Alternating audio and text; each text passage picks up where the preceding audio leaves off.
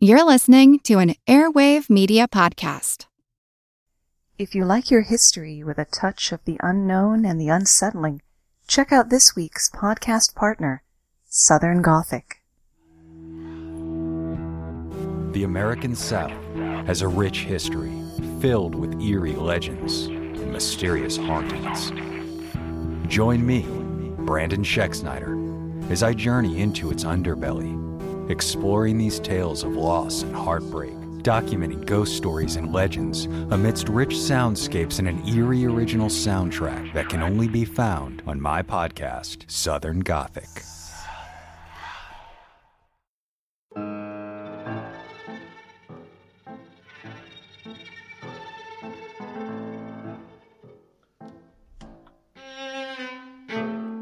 In addition to my previously mentioned career in burlesque, I also used to make my living raising the internet's second favorite animal, a ruminant quadruped that gives us milk, meat, fiber, and hilarious videos. Legend has it they also discovered the Dead Sea Scrolls, cataract surgery, and coffee. They can climb seemingly impossible heights and escape every kind of fence mankind has ever invented. They feature in the zodiac and mythologies of most of the world. My name's Moxie, and this is your Brain on Facts. When you need mealtime inspiration, it's worth shopping Kroger, where you'll find over 30,000 mouthwatering choices that excite your inner foodie. And no matter what tasty choice you make, you'll enjoy our everyday low prices, plus extra ways to save, like digital coupons worth over $600 each week. You can also save up to $1 off per gallon at the pump with fuel points. More savings and more inspiring flavors make shopping Kroger worth it every time. Kroger, fresh for everyone. Fuel restrictions apply. Humans and goats have a long and productive history together. Goats were first domesticated about 10,000 years ago in the Near East, one of our earliest livestock species, as we transitioned from hunter gatherers to agriculture based societies.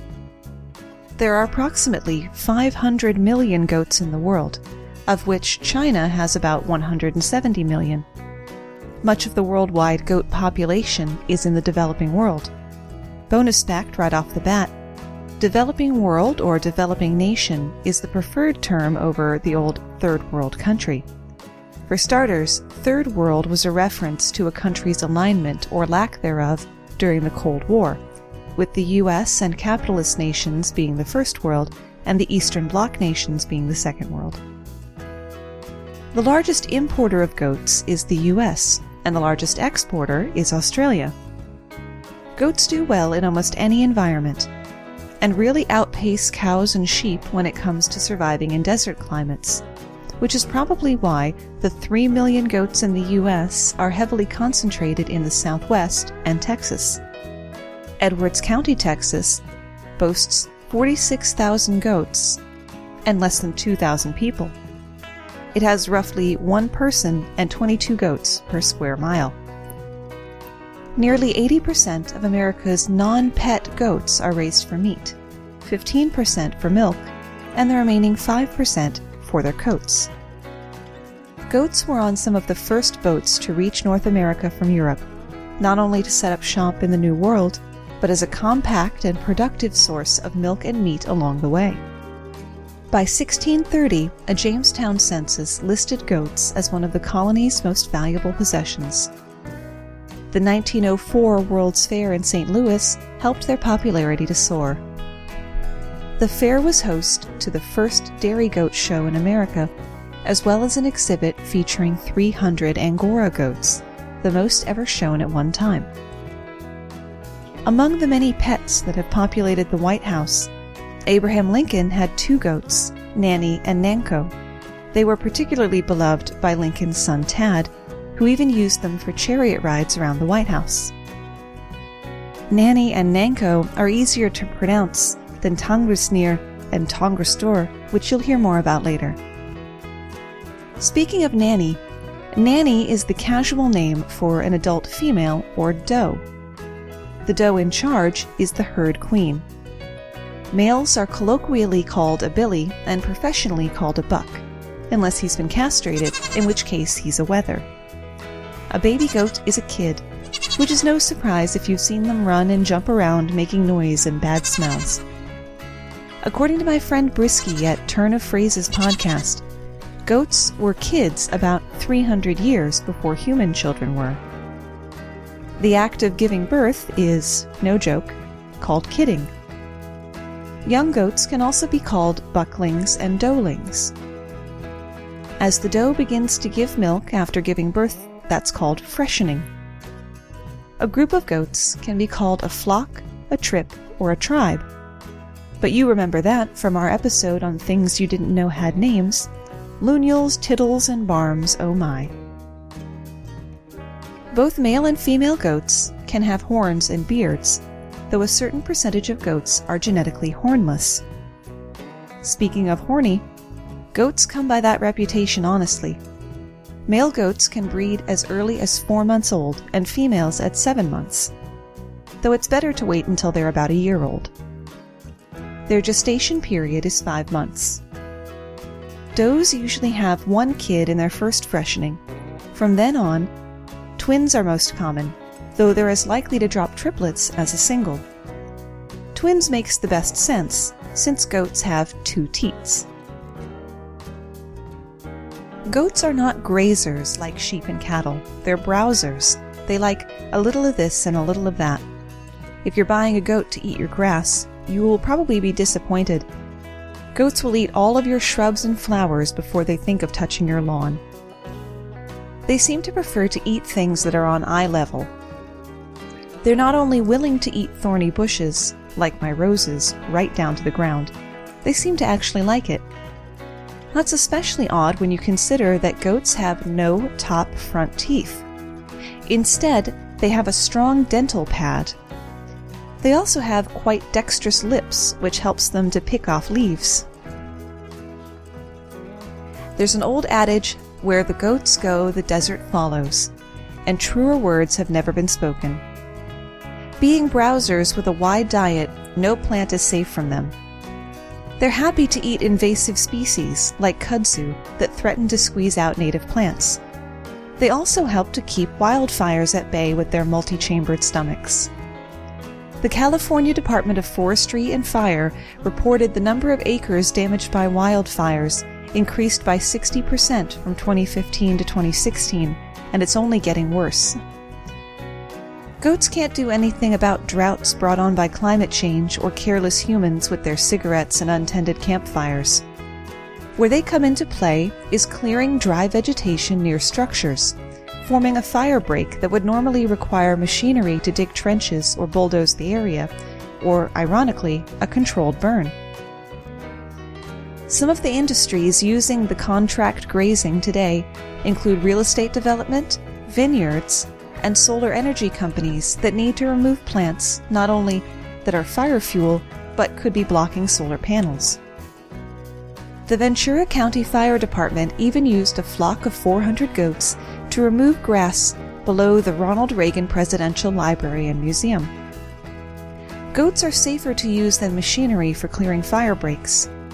A stray rock kicked up by a wheel or a tread could create a spark that lights the dry grass the machine is supposed to be clearing. Goats don't make sparks. Plus, they're more carbon friendly and leave behind, we'll call it soil enrichment. There are any number of anatomical peculiarities when it comes to goats. The best well known of these is probably their eyes, which look more like they belong on Kermit the Frog than a friendly farm animal. Along with those of the octopus, goats' pupils are approximately rectangular. Goats are thought to have excellent night vision and can often be seen browsing at night. The unusual shape of their pupil, shared by sheep and several other ungulates, or hooved animals, gives them a fuller range of vision than humans and other animals with round pupils. Goats can see nearly 320 degrees around them, basically everywhere but where their horns are, which is very useful in avoiding predators. The drawback to their flattened pupil is that the goat is unable to look up or down without moving their heads. The eyes of goats feature in an apocryphal tale of medical discovery. In the adventures of Sinbad the Sailor, the people of a particular island related to him how goats who had gone blind could cure themselves by rubbing their faces through thorn bushes. Sinbad watched the goats do this and found that they were rubbing their eyes directly on the thorns. But why? How could such a cringe inducing act be beneficial? The cause of their blindness was an opaque body on the lens of the eye, what we know as a cataract. The only remedy for cataracts at the time was basically what the goats did for themselves excising the cataract, or at least poking a hole over the center of the pupil to restore some vision. Sinbad also reported that some of the goats would later lose their eyes completely to infection, so maybe skip this particular home remedy when grandma's eyesight starts to go.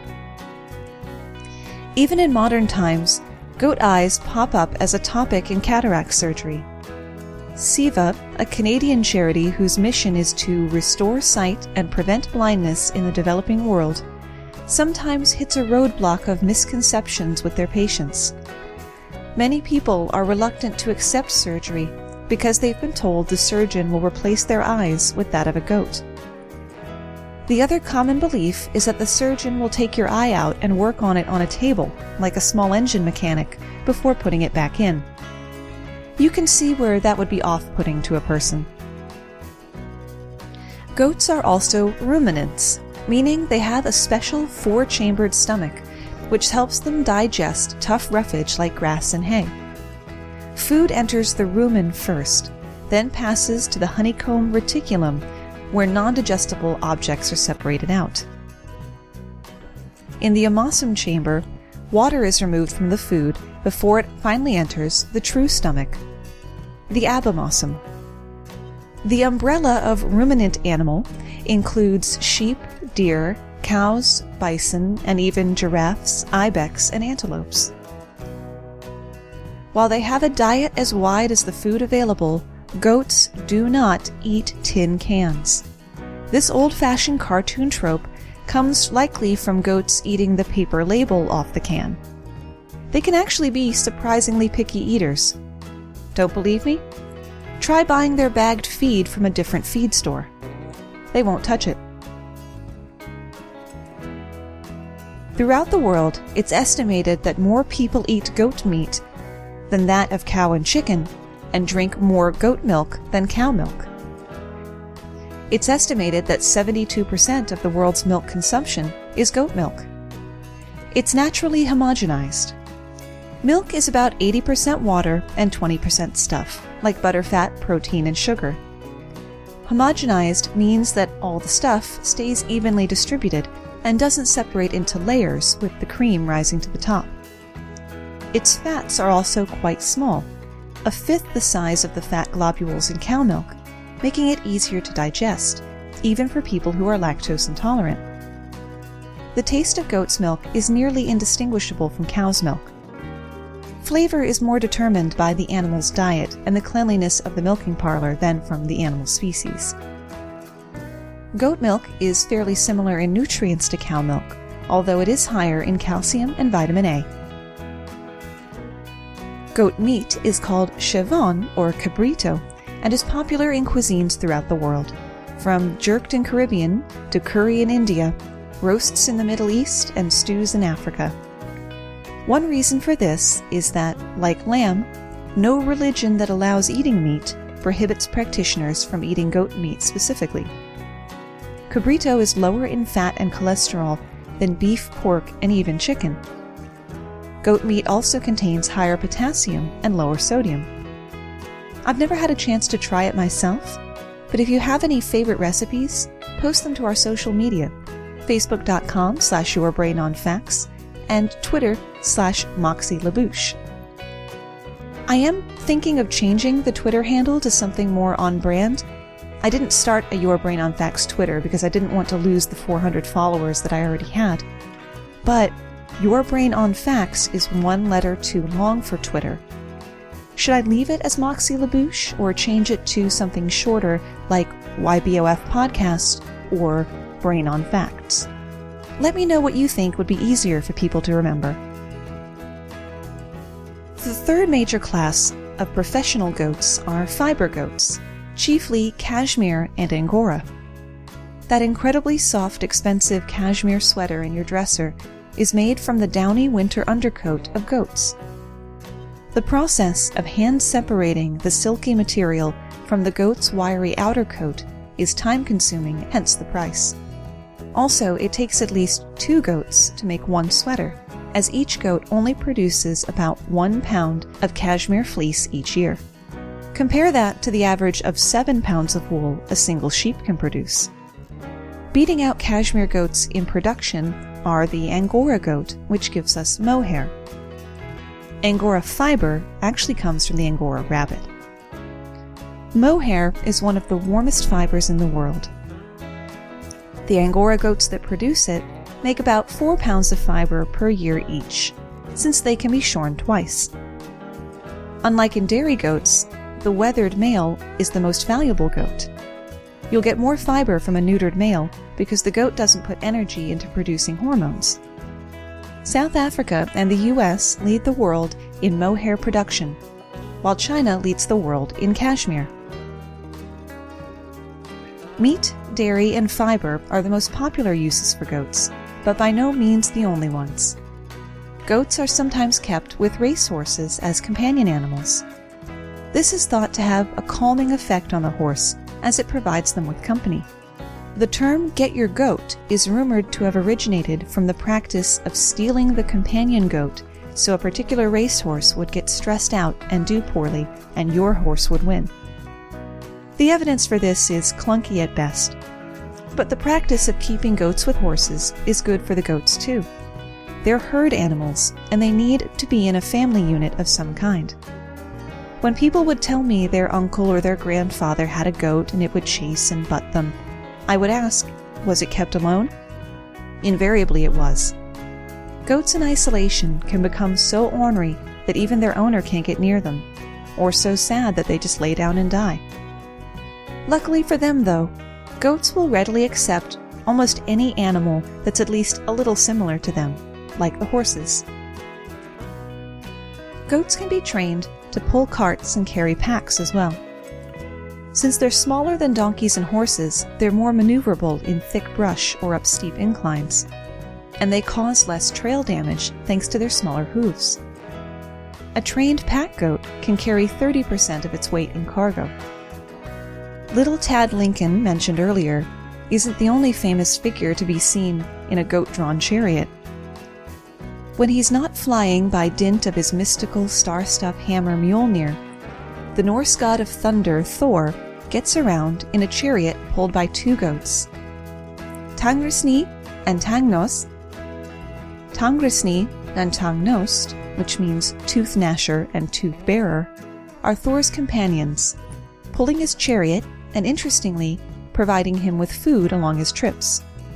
The mystical goats can be eaten, and as long as their bones are kept whole, a little wave of the magic hammer will bring them back alive and well the next day to continue the journey.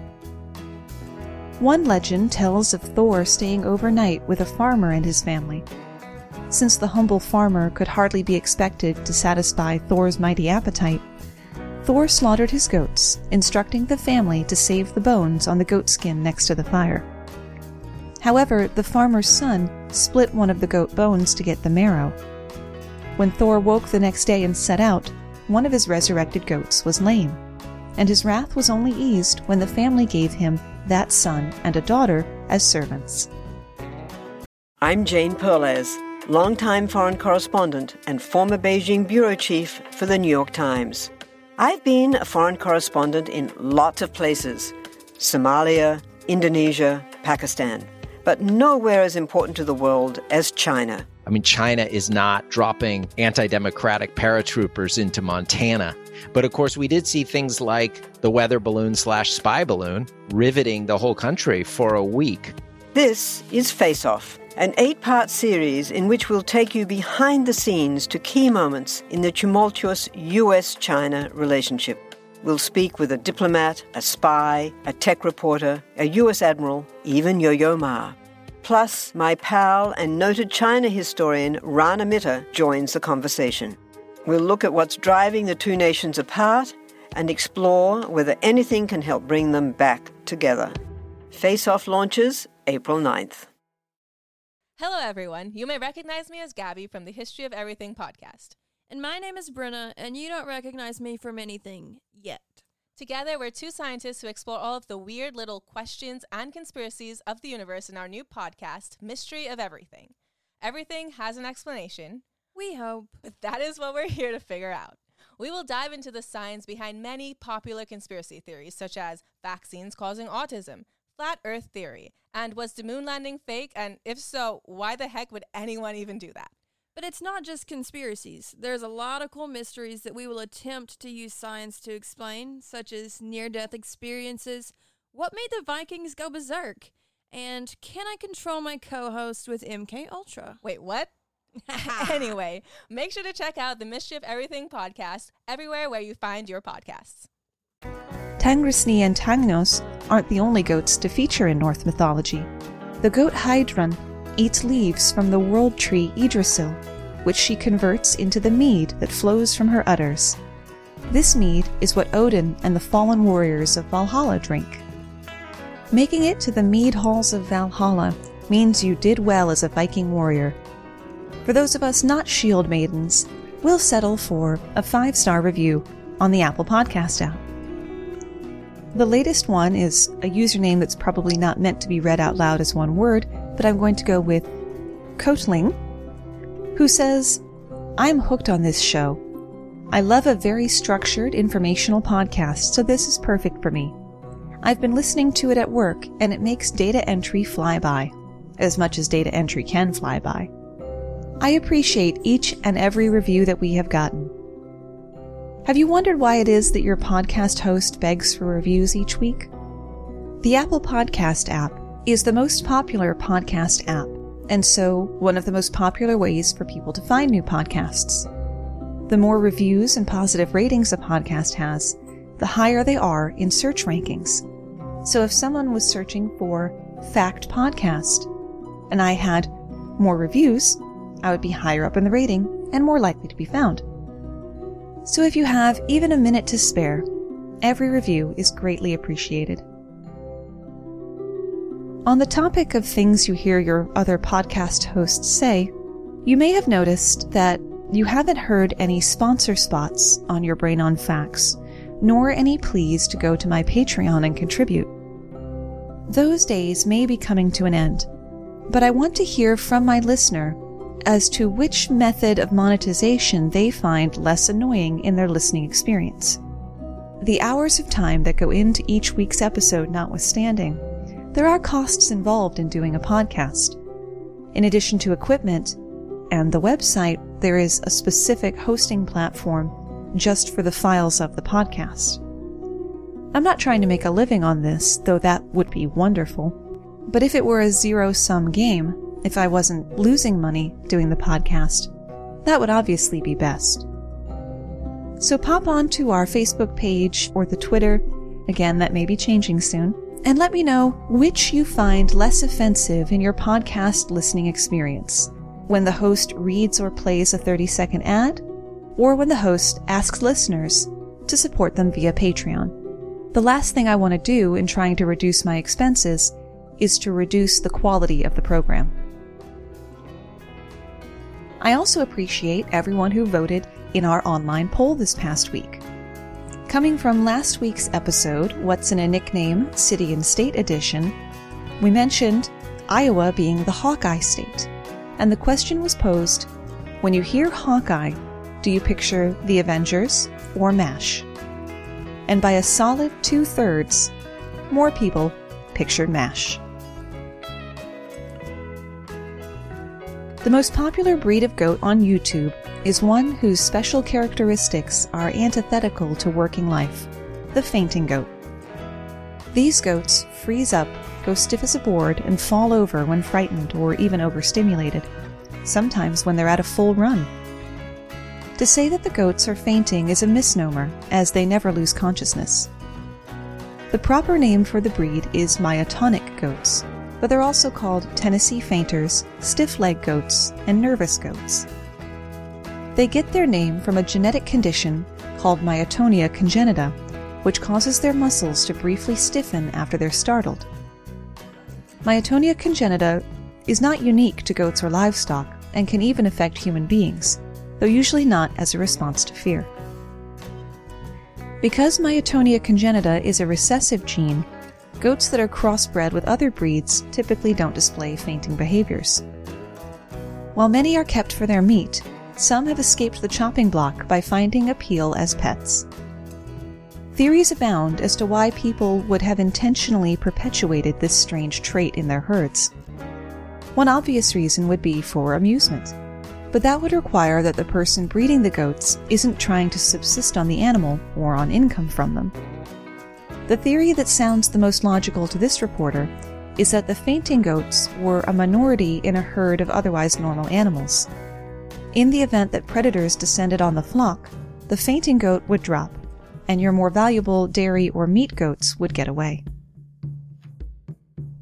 The quantity of goats in the world means that they are featured widely in myths and legend. The ancient pharaoh Khephren was said to have been buried with over 2,000 goats, though that's the only thing Google seems to know about him. In Greek mythology, the constellation Capricorn is identified as Amalthea, who was interchangeably a goat or a goat tending nymph. Amalthea acted as a foster mother to Zeus when his mother Rhea stowed him away in the mountains of Crete to save him from being eaten by his father Kronos. Legend says that as little Zeus played with Amalthea, he accidentally broke off one of her horns, which he transformed into the cornucopia, the horn of plenty, which we use as a symbol of abundance to this day, usually in the form of Thanksgiving arts and crafts. It is from goats that the Chinese city of Guangzhou gets its name. Long ago, the city, then Chuting, was hit by a severe famine. Otherwise helpless, the people prayed day and night.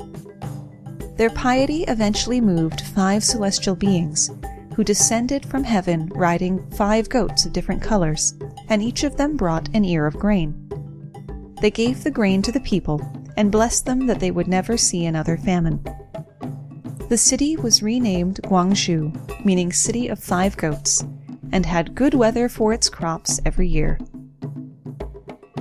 In order to commemorate these five celestial beings, the people built Wujian Temple at the place where the beings were said to have arrived and made goats the symbol of Guangzhou. The statue of five goats built in Yuexiu Park in 1959 has attracted thousands of tourists over the years. The most persistent legend involving goats is that they discovered one of mankind's most important trappings coffee. There is a popular Ethiopian legend that coffee was discovered by a goat herder named Kaldi, who found his goats frolicking and full of energy after eating the red fruit of a particular shrub. Kaldi tried the fruit for himself and felt a similar reaction. After witnessing their strange behavior, a monk took some of the fruit back to his fellow monks, who reportedly spent the night awake and alert. Of course, they were reacting to coffee's high dose of caffeine. While there's no way to prove or disprove the story, it's not so far fetched as some of the animal coffee links we have today. There are a number of coffee varieties made from beans that have been first eaten and then expelled by animals.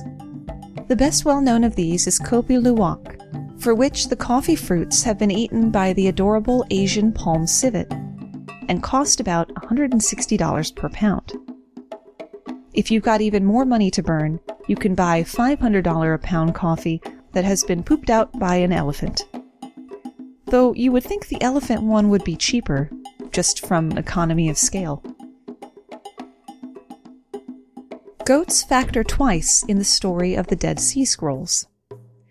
In 1947, a Bedouin teenager named Muhammad found a cache of clay jars in a cave while he was tending his goats. Inside these jars were vellum and papyrus scrolls upwards of 2,000 years old. Dubbed the Dead Sea Scrolls, they were written between 150 BCE and 70 CE and remain the subject of scholarly debate to this day. The Dead Sea Scrolls include fragments from every book of the Old Testament of the Bible except the book of Esther, written in multiple languages. The first step to analyzing the scrolls is to piece the fragile, fragmented parchments back together. How do the goats help here? While about 15 complete or nearly complete scrolls have been translated, there are still thousands of thumbnail sized fragments to put together. The edges of these scraps are too decayed to let them be put back together like a jigsaw puzzle, and the writing on them is limited to a few characters per fragment, so not much help there. Science comes to the rescue with DNA testing. The texts were written on the skins of animals, such as goats, and amazingly retain enough DNA for scholars to apply DNA typing techniques. Scientists from Brigham Young University in Utah and Hebrew University in Jerusalem have extracted DNA without harming the scrolls, allowing scientists to identify not only the species of the animal the parchment came from, but the herd and even the individual animal that fragment is from. When researchers are able to tell that two fragments came from the same animal hide, they know that they're part of the same passage, getting them that much closer to assembling the words. Twelve years after goats led to the discovery of the Dead Sea Scrolls, some fishermen released three goats on the Isle of Pinta in the Galapagos archipelago so they could hunt them later for food as an apparent backup plan to their fishing. As I mentioned, the goat's reputation for lustiness is well founded, and within 20 years, three goats had turned into 40,000. Goats are not native to the Galapagos. Tens of thousands of goats on a 60 kilometer or 38 mile island meant cataclysmic destruction for the plant life there. The goats breed fast, have no predators on the island, and are indiscriminate eaters.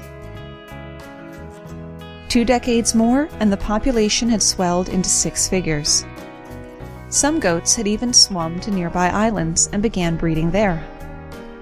The situation got so dire that a massive multi agency project called Project Isabela had to be assembled. Their plan? Platoons of goat hunters scoured three islands, on foot and in helicopters. Logistically, this was no mean feat. According to Dr. Carl Campbell, the field manager who ran Project Isabela's operations, we had to bring helicopters, rifles, and munitions to one of the remotest parts of the world. This was at a time when the U.S. State Department was trying to restrict having that stuff anywhere near Colombia. After being shot, the carcasses of the goats were left to decompose.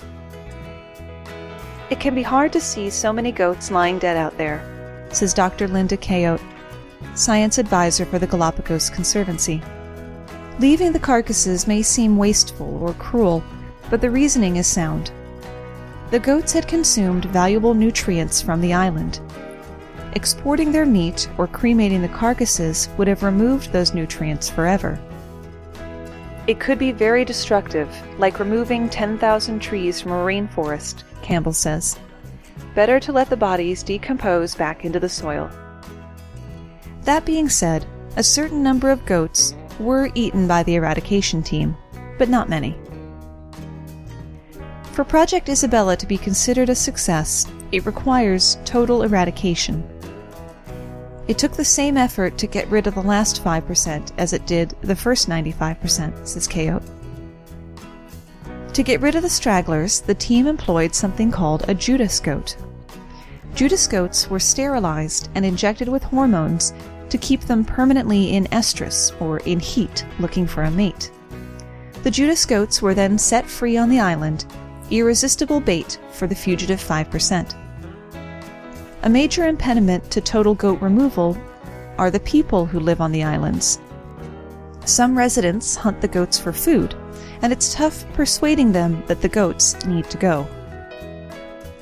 The goats have also become an odd form of bargaining chip. When local fishermen were displeased with government fishing regulations, they retaliated by releasing new goats on the islands out of spite. PR can be tricky when the invasive species is cute. Some people like goats so much they incorporate them in, into their fitness regimen. A farm in Oregon offers goat yoga. The idea came about when farm owner Lainey Morse was hosting a child's birthday party, and one of the moms suggested the farm would be a nice setting for yoga classes. Morse liked the idea, provided her beloved goats could participate. It didn't take long for word to spread, and the wait list for the novelty classes grew. The goats don't actually do yoga with you. If anything, they're a cute distraction. As such, people enjoy it as a form of animal therapy, like horseback riding, petting cats, or swimming with dolphins. Naturally, other farms and petting zoos have seen Morris's success and started goat yoga classes of their own. All I can say, to quote a friend of mine, stop clapping, white people. Having a goat with its hard little cloven hooves jump up on your back while you're in downward dog will not feel good. For a more laid back goat interaction, if you find yourself in Tokyo, check out the Sakuragaoka Cafe, where you can enjoy a light lunch and a cafe latte while petting goats named Chocolate and Sakura, which means cherry blossom. The goats live in a little wooden cabin with a pink Himalayan salt lick. They get taken for walks by the staff, and you can call and reserve your own walking session on Mondays and Wednesdays. And that's where we run out of ideas, at least for today. If you want the experience of goats without having to physically interact with them, or even leave the house, there's always Goat Simulator. Goat Simulator is a video game described by its creators as a small, broken, and stupid game. It was made in a couple of weeks, so don't expect a game in the size and scope of GTA with goats. In fact, you're better off not expecting anything at all. You control a goat in a small open world, walking around and butting things like people and gas canisters. It's the sort of game the internet loves. Easy, vacuous, and an endless source of memeable screenshots. Thanks for spending part of your day with me. Today's episode was brought to you by the word pustule. Pustule. Let Mysteries at Midnight be your destination for detective whodunits and captivating mystery stories. You'll hear classic stories like Sherlock Holmes, Agatha Christie's Poirot, and short tales from H.G. Wells, Charles Dickens, Edgar Allan Poe, and others. I'm Christopher, and I read these classic stories in the soothing style of a bedtime story, so you can listen to them in bed when you drift off to sleep. Search for Mysteries at Midnight on Apple Podcasts, Spotify, or your favorite podcast app, and follow and subscribe so you don't miss out on new episodes.